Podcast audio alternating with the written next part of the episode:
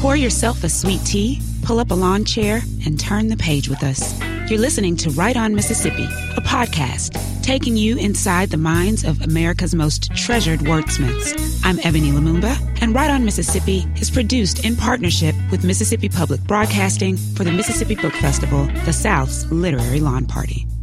Hi, everyone. I'm Sarah Story. I'm the executive director of the Mississippi Arts Commission, which is our statewide arts agency. Um, I'm based in Jackson, Mississippi, and super excited to be here with all of you today. Welcome to the 2021 Mississippi Book Festival. So, although we are, of course, bummed that we can't meet in person in the Capitol this year, we are grateful for the opportunity to have our panels virtually, and maybe even more people will be able to tune in and hear about the incredible authors and stories that are coming out of our state right now. So, I just want to say a quick thank you to Holly Lang and to Ellen Daniels and the board of the Mississippi Book Festival and all the other staff and volunteers that did work very hard to create an in person event again this year. And then for the second year in a row, have to move to a virtual format. Um, also, just thank you to all our panelists that are here today, which I'll introduce in just a minute. Um, and we today in this panel will be talking about a lively legacy. Spirited stories and storied characters are so interwoven into the Southern fabric, and as are our top notch authors, and they flesh out the most entertaining and intriguing threads throughout the state through their storytelling and their their new books. So excited to be able to talk about this today. And you'll hear many stories that will help us remember different periods of significance in the state of Mississippi, which varies in decade and region. You'll hear about individual lives, their unique influences on their communities, and even some sports teams. And we will be learning about the lasting impact of physical buildings and the stories that they have seen and um, can still share with us today. So um, each author will give a brief introduction introduction here in just a few seconds, and then we'll let them um, dive in and sharing their stories from their books. So I will go ahead and go around and introduce everyone. So we have Lee Harper, who wrote Tiny Oxford. Lee, if you want to just say hello and, and say a few words about your book. Hi, thanks for having me. I'm Lee Harper, and my husband and son and I have been in Oxford for a little over 20 years now. I made the pieces that are in Tiny Oxford. Um, my friend Pablo Johnson helped put it together for me, but it's a lot of old buildings and places, favorite places here in Oxford, most of which are not around anymore, that hold lots of memories and fun stuff for people. Thank you. Thanks for being here. Sure. Jennifer Jennifer Baughn, who wrote Buildings of Mississippi. Yeah, hi, I'm Jennifer Baughn. I am a chief architectural historian at the Mississippi Department of Archives and History. In fact, today I'm celebrating my 25th year at MDAH. Uh, and I am excited to talk about my book, uh, Buildings of Mississippi, which uh, was 10 years in the making. Uh, so uh, it's a it's a field guide to the architecture of Mississippi. Excellent. Thank you. And Vincent Venturini, who wrote One Direction Home, A History of South Jackson. Uh, yes, uh, One Direction Home is the story of South Jackson, uh, basically as it developed between 1945 and 1975, but of greater importance for the meeting today. Um, I go back to 1845 uh, and cover the real historic beginnings, uh, kind of the prehistory, and it's really very important parts of Mississippi history. So um, I'm looking forward to talking about that. Awesome. Thank you. And James Crockett, who wrote Rulers of the SEC, Ole Miss and Mississippi State, 1959 to 1966. Yes, I'm, I'm Jim Crockett. Uh, I, am a retired accounting professor, but I teach part time at Ole Miss. I live in Madison, Mississippi. Uh, writing has been an avocation of mine for several years. And I, this is my fourth book published by University Press of Mississippi. The other three involve corruption in Mississippi. This one is a labor of love. It, it involves sports when Mississippi really did dominate the SEC over an eight year period. Awesome. Well, thank you guys again for being here. And we will go ahead and jump into hearing more from Lee Harper.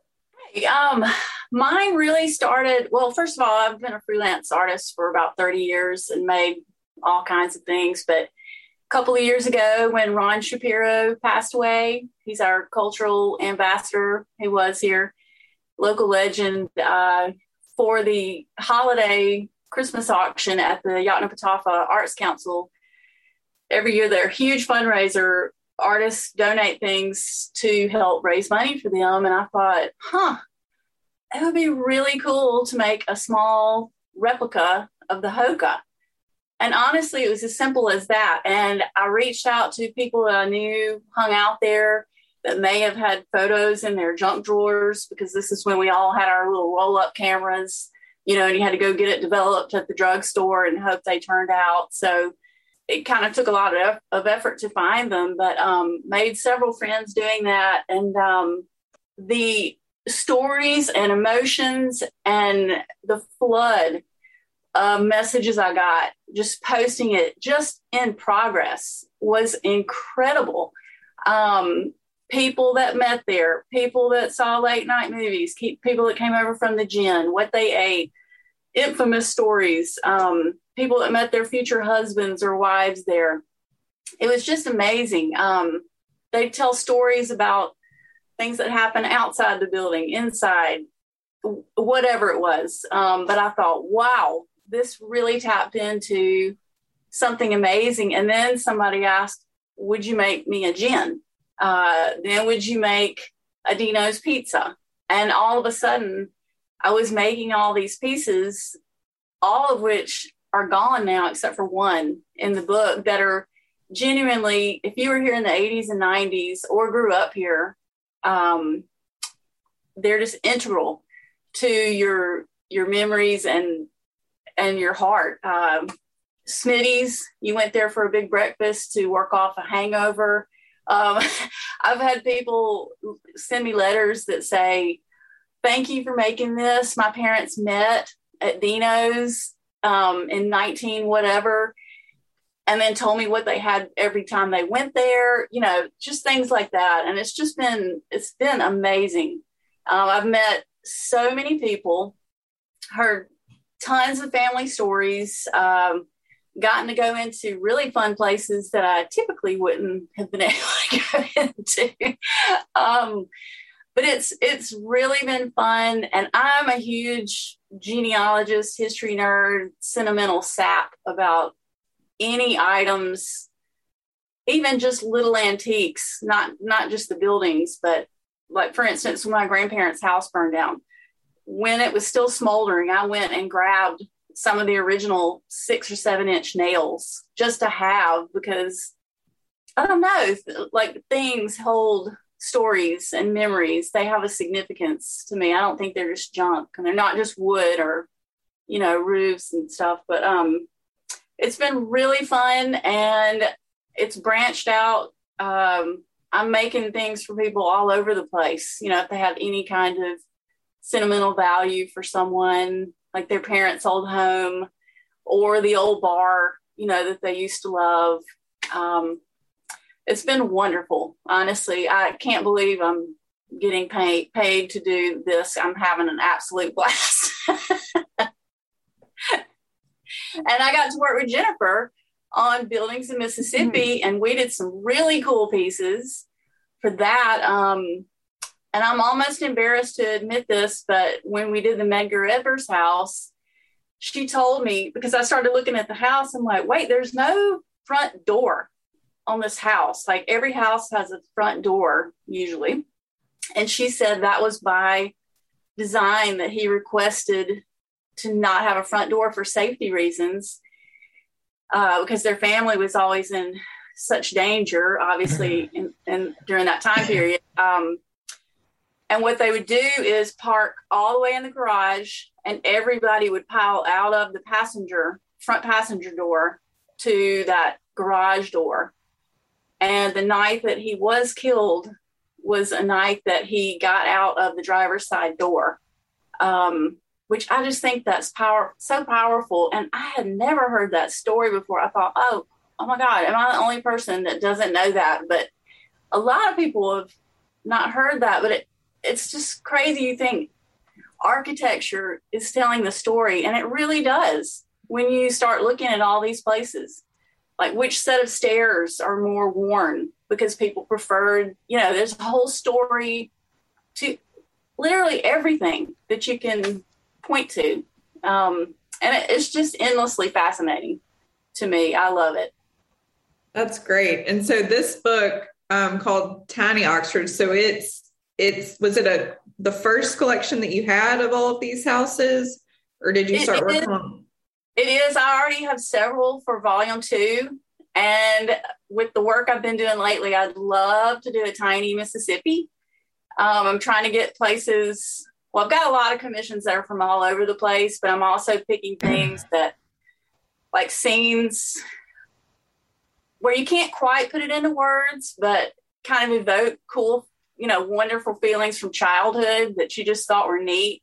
Not, you know, Mama's kitchen, but I don't know what I'm trying to say, but um, I know it when I see it.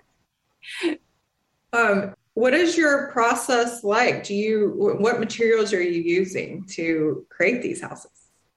I use a lot of just scrap wood, um, foam board, hard cardstock, um, wire, paint. I even get people to give me their old birdhouses, anything with like actual old wood.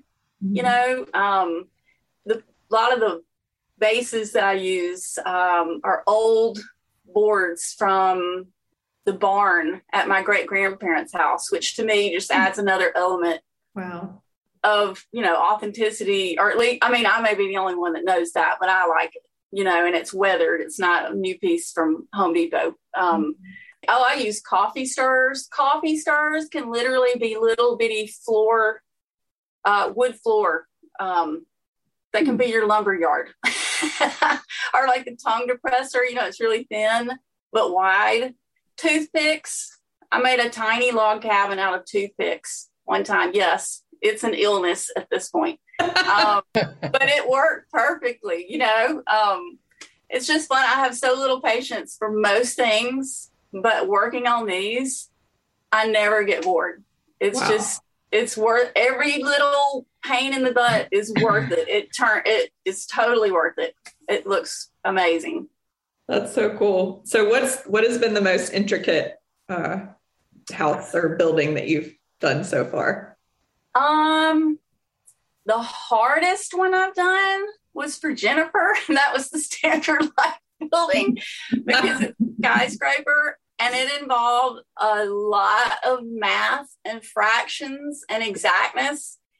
And my style, I was very proud of it, but my style, like the Po Monkeys and the Blue Front Cafe, where you can see weathering and stuff worn, and like Po Monkeys has all those crazy signs and you know, pulleys and like crazy scratch uh, tin, you know, plugging up holes and stuff. That's more, I'm more freestyling. but I am very proud of the Standard Life building. Um, and I learned a lot about that. And we lived in Jackson for a while. I didn't know anything about that building, but um, if anybody wants to see it uh, in person, uh, they can see the Standard Life building at Lemuria uh, it's it's still on display there, and the Evers House is on display at the two museum shop, and Po Monkeys is at Turnrow Books in Greenwood. And they're really fun in person. Um, it's hard, really hard to get pictures that yeah. do them justice. And most people say, um, "Gosh, this is a lot smaller than I thought it was going to be," but they're they're really fun. That's awesome. Well, thanks for sharing that. That's really sure. cool. And um, we look forward to seeing more in your next book. And in the meantime, uh, Tiny Oxford is out and can be enjoyed and purchased anywhere. I've certainly seen it a, a lot around the state. So it's been fun to get to hear from you. Sure. I'm happy to be here. Thanks for inviting me. Absolutely. All right. And we will move over in the theme of buildings to Jennifer. Yeah, it's been so fun working with Lee because she's got such a passion at, at that very uh, artistic and granular level of the buildings. Uh, so that's been a lot of fun. Um, but uh, buildings in Mississippi is uh, is another way to see buildings that are still here. Uh, all of the buildings, at least when it was written and published, uh, were still standing. Uh, this book is one of a series uh, published by the University of Virginia Press for the Society of Architectural Historians, and it's called Buildings of the United States. So they're trying to uh, cover the United States with a series of field guides to architecture. Um, but it's not just art, it's not just high style architecture. You know, we we think a lot of of the white column mansions, and we've had pilgrimages uh, to antebellum and 19th century houses around the state for quite a while. So a lot of people are familiar with those, but uh, buildings in Mississippi comes all the way to the present. Uh, the, the newest building is the two museums. Uh, I think the Library Commission is is an entry. So very recent buildings are in there, as well as the whole 20th century, which sometimes gets overlooked. But really, when you look at the Mississippi, uh, the history of Mississippi, that was really when Mississippi was booming. There was uh, oil boom. Uh, there was quite a bit of uh, population growth. Uh, Jackson, you know, doubled and tripled in size quite a bit over the decades in the 20th century. So there was just a whole lot of building going on. So you can really see the story of Mississippi in this very physical way as you go around the state. And I hope that that this book will uh, represent that um, from very high style buildings to buildings like Po Monkeys that are are kind of handmade buildings that uh, still really represent an aspect, a really important aspect of Mississippi culture uh, and history. We have a lot of civil rights sites in the book, uh, a lot of Black neighborhoods are represented. So we really tried to integrate uh, Black and white buildings, Black and white spaces, uh, so that people who were going to a town that they may be really familiar with, they may have never looked at a certain building. And so hopefully this will give people a chance to really uh, see things for the first time that they've maybe looked at a hundred times. Um, I worked on this book uh, with Michael Fazio, who was a uh, founding member of the School of Architecture at Mississippi State. Um, he was such a wonderful man and mentor and a great architectural historian. He had won many awards for his publications, so he's very experienced in in publication. Unfortunately, he passed away in 2020, uh, so he's not able to be here. But uh, he was working on the book till the very end and uh, and really put his mark in the book as well. So it was great to be able to work with him for so long on the book. Um, we also worked with Mimi Miller of the Historic Natchez Foundation so that a lot of new recent research on Natchez and the Natchez District has made its way into the book for the first time uh, in publication. So we're really excited about that.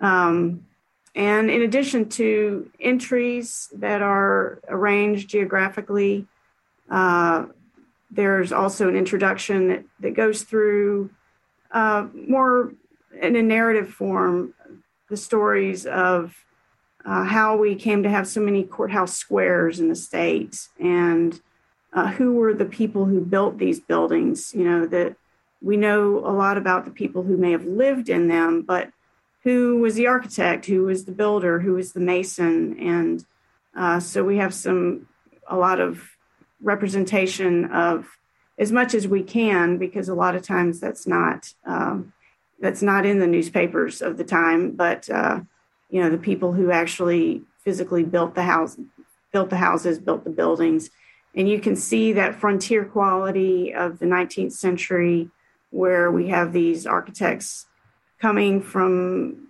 uh, you know England and and New New England. Uh, who were really master builders. They were not really architects, but when they came to Mississippi, they kind of transformed into architects because because they were the masters of what they were doing. Um, and uh, so people like Levi Weeks or, and William Nichols, uh, you you can get this sense that they came to this place that had nothing. I mean, they they just were trying to get somebody to make bricks for them so they could build the old Capitol, or you know, it's um, it's really interesting to see how that that building uh, profession really had to be built up over a period of decades and even centuries. So um, I hope people will get a sense of that through reading the introduction and also by looking at, at the individual buildings as they go around the state. That's great. And is this, um, it's obviously in book format. Is this an ongoing database that you guys are doing as a part of a larger initiative or these one off books or how does that? Um, University of Virginia Press and SAH also uh, collaborate on a an online database called Archipedia. So these entries will be available uh, through that over time. I don't think they're all on there yet, uh, but that's the idea. And then it could be added to uh, over time as well. And of course, uh, since both of those are academic institutions, everything is peer reviewed and and uh, goes through a process so that you know you can't just put your house on Archipedia. Um, as much as you might want to. So there's a process to get that put on there. But uh, they have other articles as well that have been put on there over the years uh, on themes, you know, types of buildings and things like that. That's great. Did any um, did you uncover any interesting stories about architects or builders that you didn't know before when you were doing your research? Well, I I've been researching architects in Mississippi for quite a while, I, and I always enjoy finding you know letters uh, that architects have written that are very upset about a certain project that they didn't get or that they don't like the design. I know um, there's one great letter. It's really very articulate um, uh, from N.W. Overstreet, who was the preeminent 20th century architect in Mississippi. Uh, and he was very upset about where the Woolfolk building was being proposed to be uh, built uh, and felt that from a planning perspective, that was just the worst choice possible. And that, um, and he actually drew in the letter, this was to the legislature, he drew in the letter what his idea was. He sketched it out. And um, of course, the legislature built it where it is and where they had originally planned it to be. So they didn't they didn't listen to him. But he had a lot of good points. I, I think he made a lot of good points in his letter. Uh, but architects, you know, they have, and, and that's great. They have very, uh, they're very passionate about what they do and uh, and how things should should work. Did you did you find any buildings that um, did move at the last, or did have a lot of plans change because of architects that were upset? Mm, I I don't know that I found that, but you know, it, different different, uh, especially in the 19th century. For instance, the Jackson City Hall, we we found through help of a federal judge, actually uh, Leslie Southwick, who was who was researching federal courthouses in Jackson, he uncovered that the Jackson City Hall, which had been used as a federal courthouse uh, in its early years, had actually had to be demolished when it was only six years old. We thought it was built in 1847. The I think the historic marker still says that, uh, but he showed through congressional records that in fact it was demolished and had to be rebuilt uh, because it was structurally failing uh, because of the Yazoo clay. And um, uh, you know, people you know had only been occupying this site and building buildings for 20 or 30 years at that point and didn't really understand that the clay was just such a terrible building material. Uh, so uh, that was that was new information, and I think the book is the first time that's made it into print as well. That story. That's awesome. Well, thank you, Jennifer. Thanks for writing this book and compiling it as a field guide. I definitely will um, have started taking it around on my travels, so I know that. Yeah many people will be able to enjoy it. Um, both. I hope so. I hope it'll be something people have in their car. Absolutely. Thank you. All right. Well, let's move over to Vincent. Hi. Um, well, again, One Direction Home uh, It's a history of South Jackson, but and I, had actually had several starting points. You know, as far back as 30 or 40 years ago, I was thinking about, you know, where I came from in Jackson and some of the stories I had heard growing up about Civil War action around the place. And we'd always, I'd always heard that the Lester family was the original family to own the Carmelite monastery until I started actually researching the book and found out uh, a family named Morant was the family that built the monastery. So I thought, well, that should be the starting place for a history of South Jackson. You know, uh, a lot of people look at, you know, we want to look back when we were going to Scotty's or when we were going to, um, see, the uh, hamburger place, um, Chuck Wagon. But I, I wanted to show South Jackson's roots in Mississippi history. And um, the Carmelite Monastery was a plantation house. And I, I think that in a way, Doug and I sort of rewrote history because you remember, and Jennifer, you should remember this. Um, for years, in front of the Oaks on, um, I guess that's Boyd Street, or no, Jefferson Street. You know, the oldest house in Jackson, and it was built around the 1850s. The Carmelite Monastery was built probably around 1845, and it was a residence. It was a plantation house. And so, um, and I've checked all the other places that could rival it, and it, it still looks like 1845 is the um, the earliest date I can find for any house built in Jackson.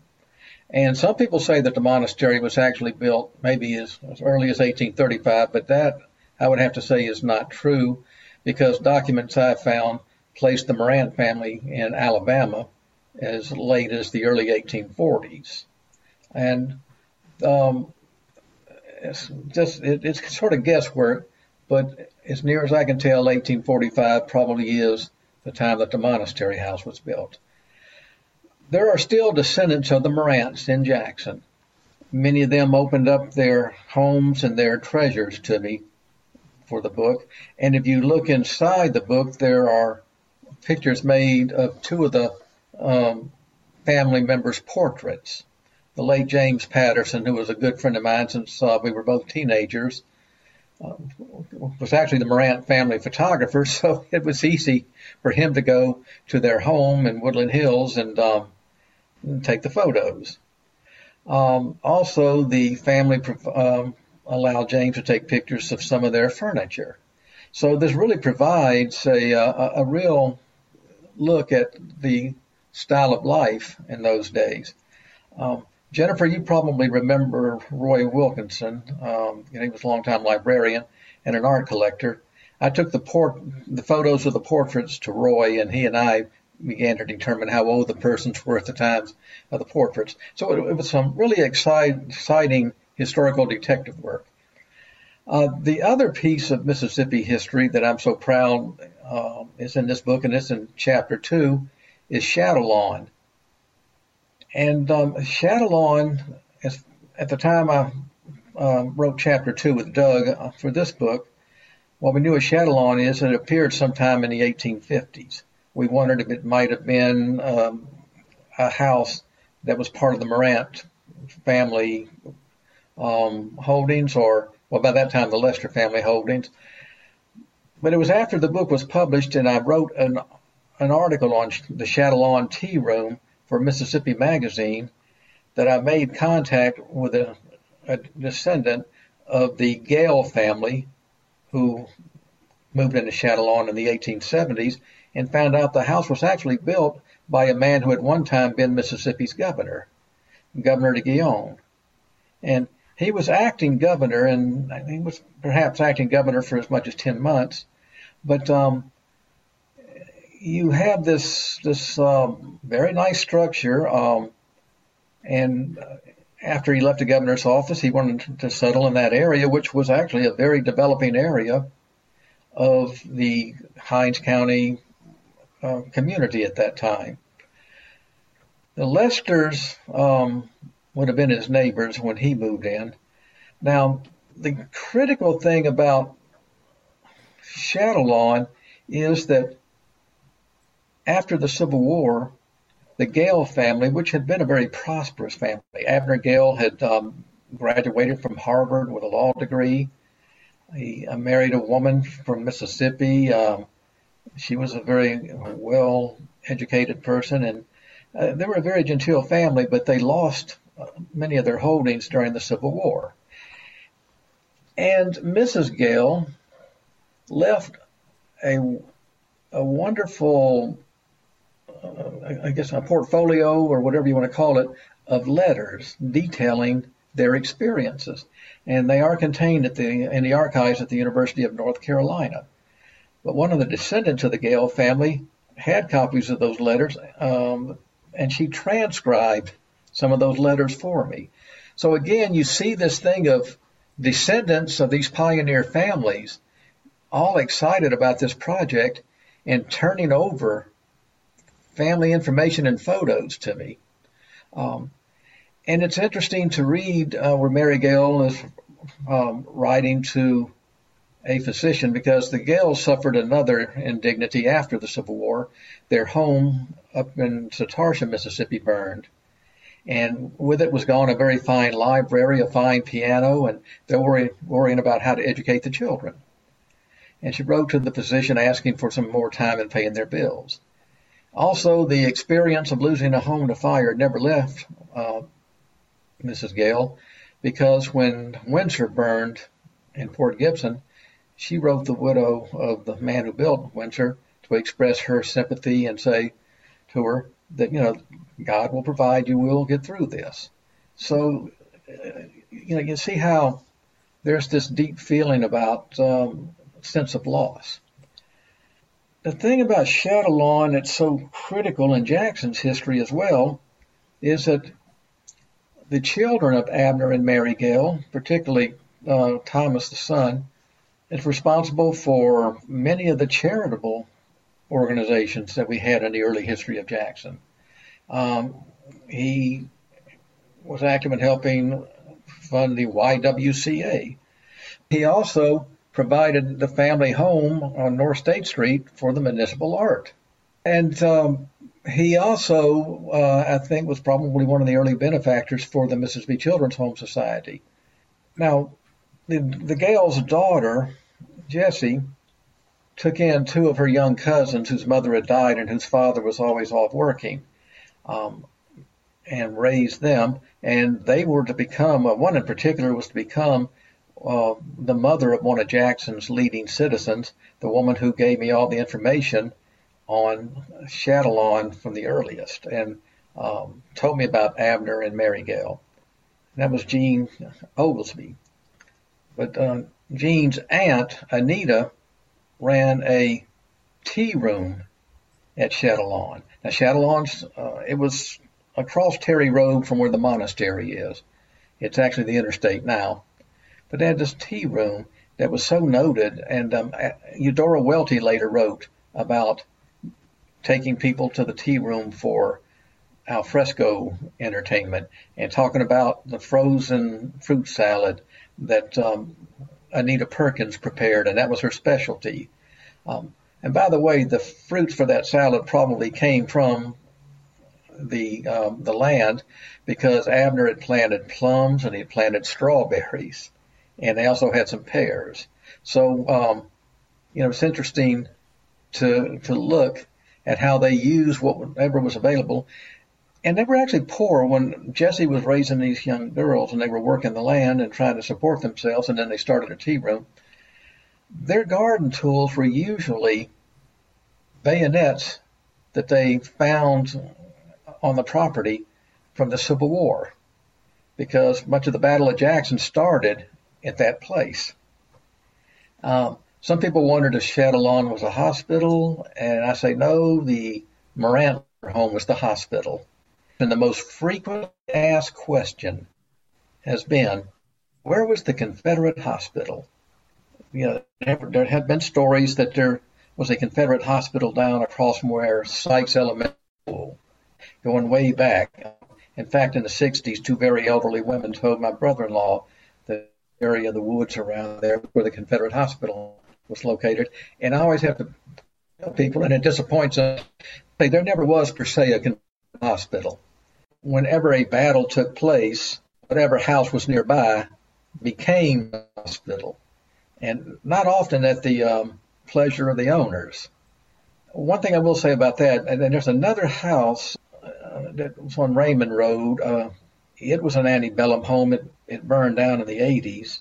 It was used as a hospital as well, but then uh, General Grant thought that that would be a good place because the man who owned it and built it was a doctor, although he was off with the Confederate Army at the time. But General Grant reasoned that, well, his wife probably has assisted him in surgery from time to time so she could help us. So that, that house was used as a Confederate hospital. So I'm just going to conclude by saying that this whole thing here, this whole piece on South Jackson, to me, and I'm sure for Doug, it's kind of like a love letter home. You know, or it's a love letter to the descendants of, of our generation that this is where you come from. You know, this, this is a, a, proud heritage you have. And, um, you know, and I would, uh, I guess one other thing to conclude, you know, somebody in a, a review talked about that I made South Jackson seem proletarian, and I thought, no, but you know, I just pointed out we were lower middle class, and you know that that never occurred to us when we were growing up. To us, we had the good life. So um, it's been a lot of fun, and um, and I I look forward to maybe some more responses. That's great. Thank you. And the book does, it's just full of so many interesting characters that have contributed so much to Mississippi and beyond. So it is a great book and um, definitely something for uh, anyone to be proud of for being from South Jackson or Jackson or Mississippi. It's great. All right. And we'll move on over to James Crockett. This is my book. It's called uh, Rulers of the SEC, Ole Miss, and Mississippi State, 1959 through 1966. As I mentioned earlier, this is the fourth book that I've written that uh, University Press has published. The other three books dealt with corruption in Mississippi. Uh, it was first one was about Operation Pretense, where 56 county supervisors got convicted of taking kickbacks from vendors. The second one was Hands in the Till, which deals with the embezzlement of public monies in Mississippi. And the third one was Power, Greed, Hubris, which deals with uh, judicial bribery in Mississippi. Well, my wife says, uh, why don't you write something good about Mississippi? You love Mississippi. Although we live 20 years out of state, we love Mississippi. She said, why don't you write something good about Mississippi? Well, at the same time, my son, Clint Crockett, recommended that I write uh, my memoirs.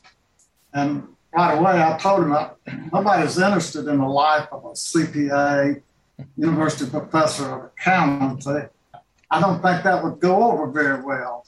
And he convinced me that I led an interesting life, and he, he suggested that I I write about my life and, and uh, relate what's going on in my life with what's going on in sports in Mississippi because I've been a lifetime sports fan in Mississippi, especially Ole Miss because uh, that's where I got my undergraduate master's degree. So uh, he talked me into trying to do that. So I started writing my my memoirs, and I was about to wrap them up, and it dawned on me again: nobody's going to be interested in this. But while I was doing that, I've done some research. I found out something interesting that I have never heard before. There's a period between uh, the, the calendar years 1959 through 1966, eight calendar years.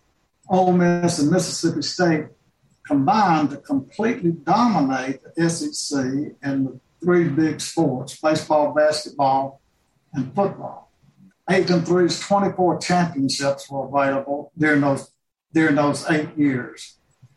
Well, Ole Miss and Mississippi State uh, combined to win exactly half of those 12. That left, left 12 other championships for the other 10 members of the SEC to share. So that, I thought that was very good. And uh, during that time period, I was at Ole Miss five of those years. I was an eyewitness to a lot of those sports in those days. It was convenient. I also graduated from Mississippi State, so I had an interest in both Ole Miss and Mississippi State. And it's kind of worked out beautifully because Ole Miss won six of those 12 and Mississippi State won six of those 12. It's easily uh, balanced. Ole Miss won three in, in football, three in baseball, and Mississippi State won four in uh, basketball and two in baseball. So I decided I'd write about that. And it was truly a labor of love. Uh, it's the great, greatest period of time in Mississippi history for collegiate athletics. Uh, and as I said, I was fortunate enough to be an eyewitness to, to a lot of it.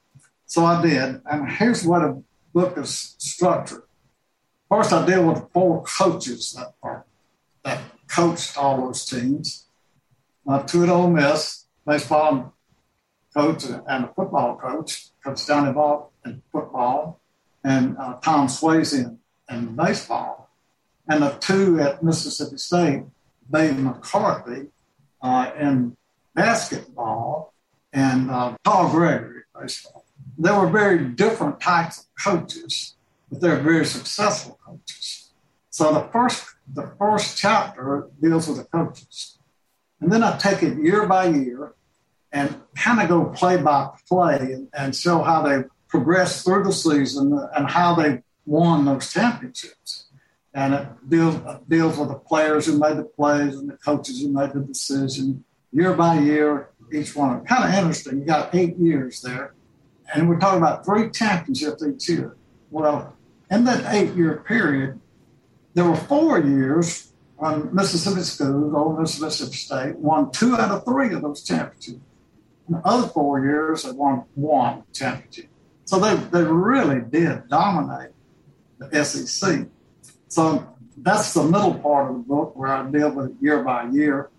Uh, and then at, at, the end, I wrote about the, the uh, players, the coaches. They call the X's. I call the X's and O's because they do the X's and O's in the games, designing plays, teaching plays using X's and O's. And Jimmy's and Joe's are the are the players there's an old saying that it's not the X's and O's, it's the Jimmys and Joes that win. Well, that's only half true. It takes coaching, good coaching, and good players to win. Well, there were many, many good players uh, during that period of time.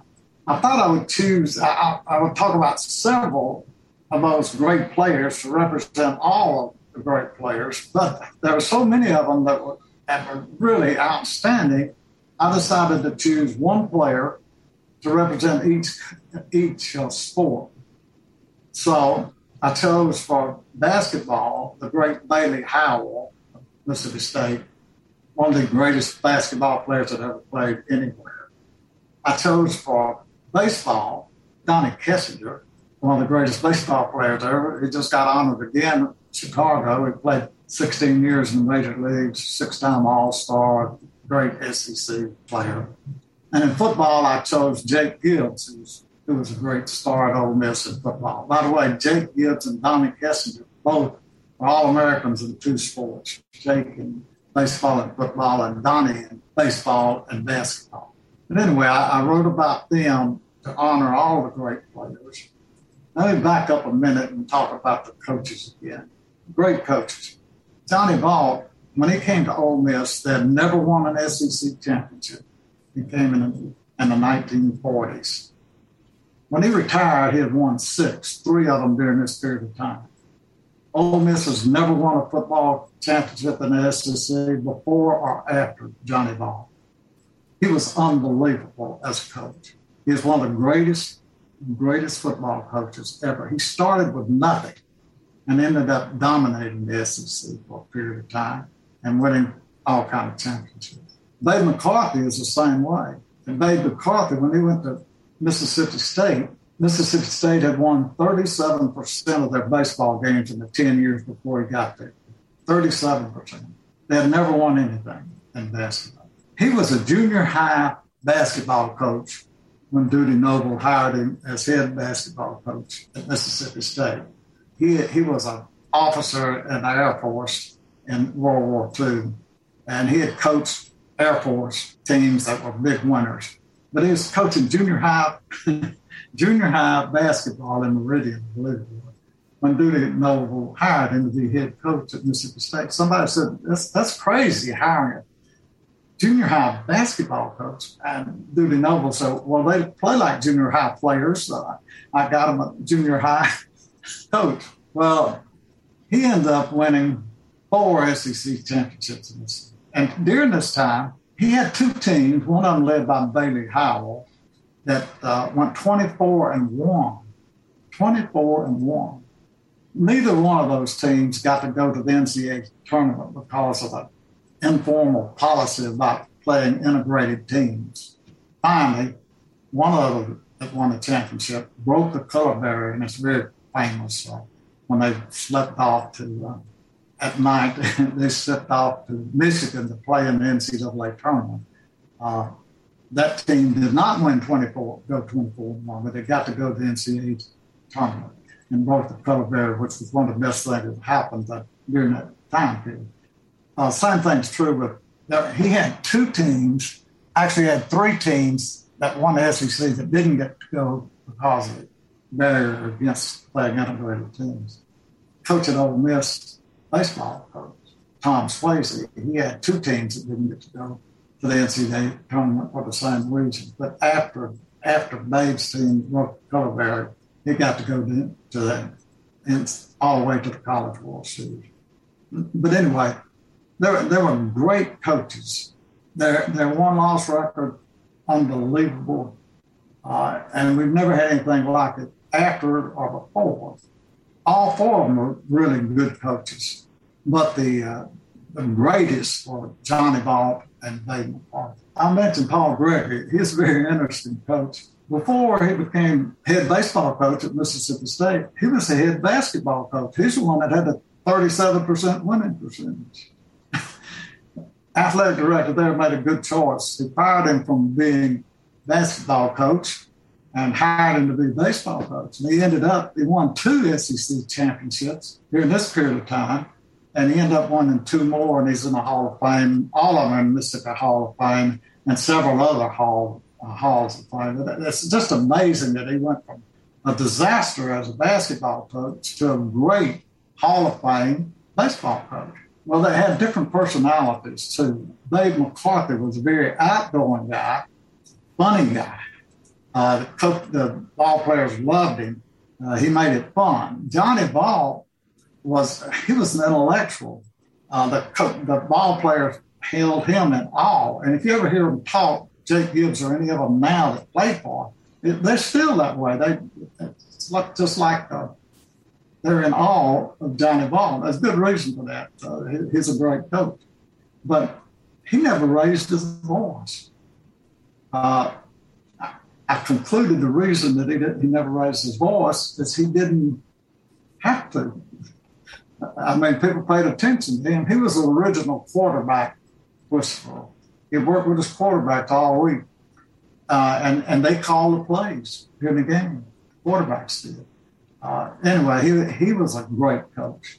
Paul Gregory, again, he was laid back completely. I mean, his practices were informal, and he'd ask the players what they wanted to do. He never shouted or anything, but he recruited extremely well. He recruited players, a lot of them from the Jackson area. By the way, I grew up in the Doodleville area in South Jackson. He, he recruited players that were well coached and solid fundamentally, and he, he basically let them do their thing. Uh, literally, they did, but it worked real well in, in baseball. And uh, Tom Swayze is amazing. You know, the Swayze Field is named after him and uh, at Ole Miss baseball field. I think he ended up winning a total of six SEC championships also. Went to the College World Series three times, I believe. But anyway, he's, he's a great coach. But he he was the first football recruiter uh, in in the SEC. He recruited all, all those great players that played for Johnny Vaught. When he recruited football, he also recruited baseball players. His baseball team for populated with football players, and they did real well. So anyway, uh, back to the Joes. That's the coaches again. The Jimmys and Joes. There's so many of them.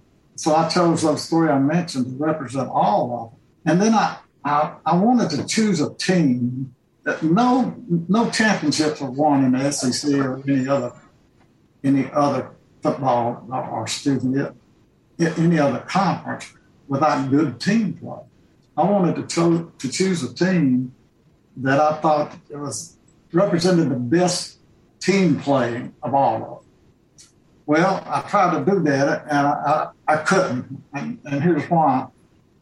All of them had good team play. I mean, you know, just don't win without good team. And all of them are really teams and not individuals. So what I ended up doing, there was a there was a class, the 1960 recruiting class, excuse me, I believe it's 1959 recruiting class that Babe McCarthy had at Mississippi State. He recruited no superstars that year, but he recruited Red Stroud, Leland Mitchell, Joe Dan Gold, and Bobby Showers. When they, you couldn't play as freshmen, you played freshman ball, you couldn't play on the varsity until you were a sophomore. And so they had their sophomore, junior, and senior years. They won every SEC championship that they could. They won all three of them that they could. Never been a group before or after those guys at Mississippi State. Uh, and they were part of that when they broke the color barrier and, and snuck off to Michigan to play the NCAA tournament. So that's what the book is about. Uh, I got a lot of interest in it. It finally got published. I got a lot of interest in it, and it was truly a labor of love. So I don't know what I'm going to do next, but I, I know this. It's not going to be as enjoyable as writing that book. That's great. Well, thank you for sharing those stories. That that is interesting that all the coaches were were so different and had different approaches. So I'm sure that um, many people will be interested to read more about that. That's great. Well, thank you all so much again for um, being a part of this panel. We appreciate all of your hard work in creating these books for all of us to enjoy and for many generations to come to be able to treasure and learn from um, the past in Mississippi. And thank you again to the Book Fest for having this virtually and helping us all get our stories shared this year, even though we weren't able to meet in person. Appreciate it and look forward to seeing you all in person next year in 2022. Hope so. Thank you. Thank you. Write on Mississippi is produced in partnership with Mississippi Public Broadcasting for the Mississippi Book Festival, the South's literary lawn party.